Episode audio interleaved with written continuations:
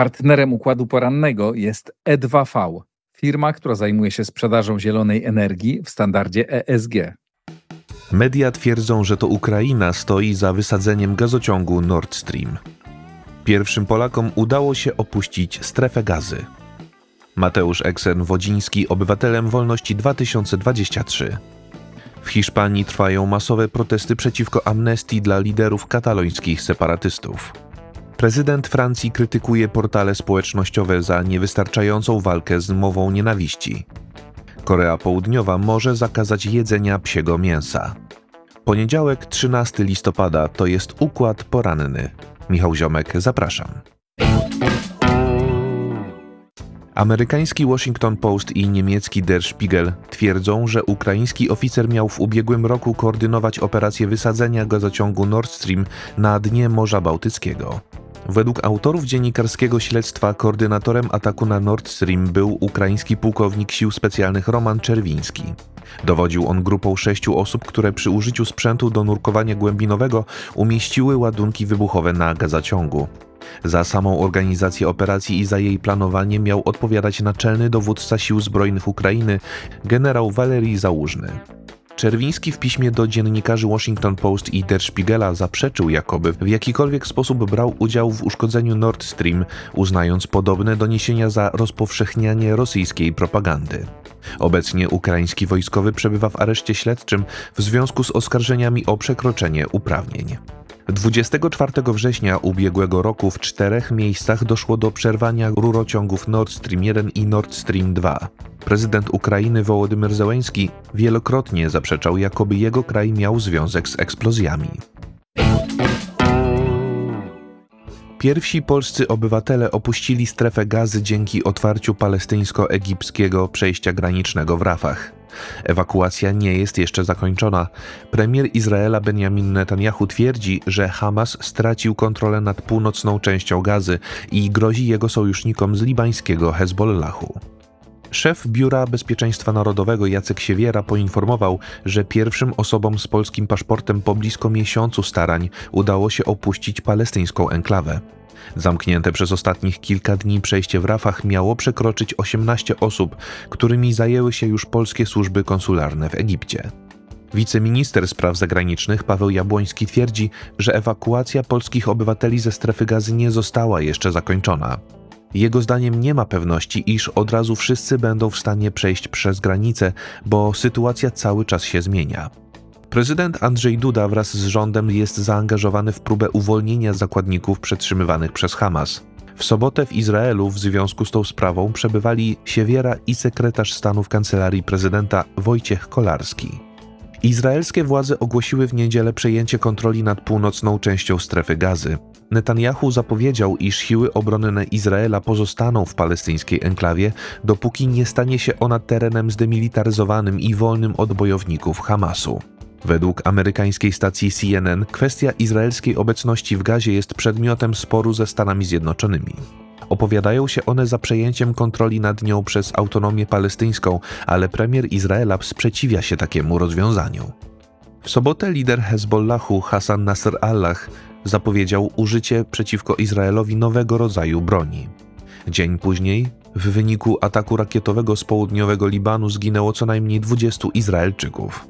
Netanyahu ponownie ostrzegł więc Hezbollah przed angażowaniem się w wojnę, a izraelski minister obrony Joachim Galant groził Libanowi podzieleniem losu gazy. Mateusz Eksen-Wodziński został laureatem przyznawanej pierwszy raz Nagrody Obywatel Wolności 2023. Ogłoszono podczas pierwszego balu wolności zorganizowanego 11 listopada przez Instytut Wolności.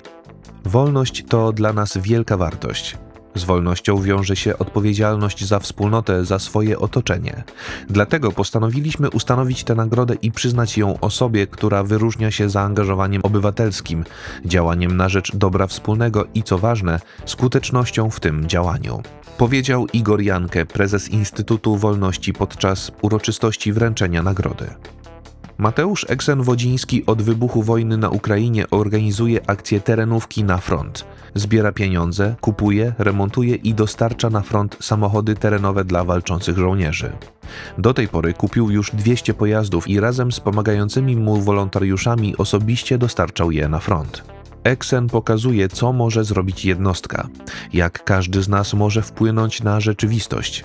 Każdy z tych samochodów to co najmniej kilka ocalonych istnień ludzkich. To ludzie uratowani przed morderczymi nalotami. To żołnierze, którzy przeżyli dzięki szybkiemu transportowi. To wreszcie zatrzymani rosyjscy najeźdźcy, którzy nie zabili kolejnych Ukraińców. Każdy z tych samochodów to mniejsza szansa, że agresorzy pójdą dalej, mówił szef Instytutu Wolności. Igor Jankę podkreślił, że kapituła nagrody doceniła zaangażowanie Mateusza Wodzińskiego, skuteczność jego działania, ale także to, co bardzo ważne dziś w Polsce i szczególnie ważne dla Instytutu Wolności, działania ponad podziałami. To wszystko nie byłoby możliwe bez tysięcy darczyńców, którzy doceniają przejrzystość i sens mojego projektu, a także bez wolontariuszy, którzy pomagają mi w całej logistyce dostarczania samochodów na front, powiedział odbierając nagrodę Mateusz Wodziński. Nagrodę po raz pierwszy przyznał w tym roku Instytut Wolności. Kandydatów zgłaszali absolwenci, wykładowcy Szkoły Przywództwa Instytutu Wolności oraz członkowie Rady i Zarządu Instytutu. Decyzję o wyborze podjęła kapituła składająca się z członków Rady i Zarządu Instytutu Wolności. Instytut Wolności jest niezależnym think tankiem, który między innymi prowadzi Szkołę Przywództwa Instytutu Wolności. W hiszpańskich miastach odbyły się duże protesty przeciwko zapowiadanej amnestii dla organizatorów referendum niepodległościowego w Katalonii. Takie rozwiązanie przewiduje umowa koalicyjna podpisana między socjalistami premiera Pedro Sancheza i liderami katalońskich ugrupowań. Manifestacje przeciwko porozumieniu trwały przez cały ubiegły tydzień. Opozycyjna konserwatywna Partia Ludowa w niedzielę zmobilizowała setki tysięcy swoich zwolenników, którzy pojawili się na ulicach największych hiszpańskich miast. Lider ludowców Alberto Núñez Feio zapowiedział, że protesty będą kontynuowane dopóki nie odbędą się przedterminowe wybory parlamentarne. Oskarżył również szefa rządu o kupienie sobie władzy w zamian za bezkarność swoich sojuszników. Po kilku tygodniach negocjacji hiszpańska socjalistyczna partia robotnicza zawarła umowę koalicyjną z ruchem Razem dla Katalonii byłego premiera Carlesa Puigdemona. Przewiduje ona amnestię dla organizatorów referendum z 2017 roku, a według Sancheza pozwoli na oczyszczenie atmosfery po kontrowersjach związanych z głosowaniem nad niepodległością Katalonii. Prezydent Francji Emmanuel Macron zarzuca gigantom technologicznym, że nie walczą dostatecznie z problemem mowy nienawiści. Ponadto skrytykował zbyt małą liczbę osób znających język francuski, które monitorują treści pojawiające się w mediach społecznościowych. W Paryżu odbył się Christchurch Call Summit, czyli cykliczna inicjatywa z udziałem przywódców państw i przedstawicieli firm technologicznych. Została ona powołana do życia po zamachu terrorystycznym na meczety w Nowej Zelandii w 2019 roku, który sprawca transmitował za pośrednictwem mediów społecznościowych. Podczas wydarzenia dyskutowane są właśnie metody walki z rozpowszechnianiem brutalnych treści. W tegorocznej edycji nie wzięli udziału przedstawiciele dwóch czołowych gigantów technologicznych Meta i Google. Według francuskiego prezydenta oba koncerny pokazały w ten sposób, że nie są zainteresowane walką z mową nienawiści.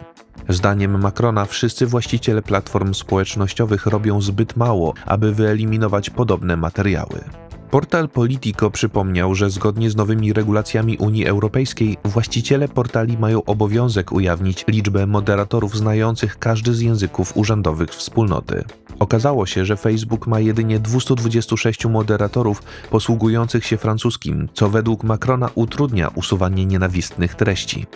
Jako pozytywny przykład przedstawił TikToka, który oficjalnie nie należy do Christchurch Call, ale dzięki 678 francuskim pracownikom poczynił w tej kwestii znaczne postępy.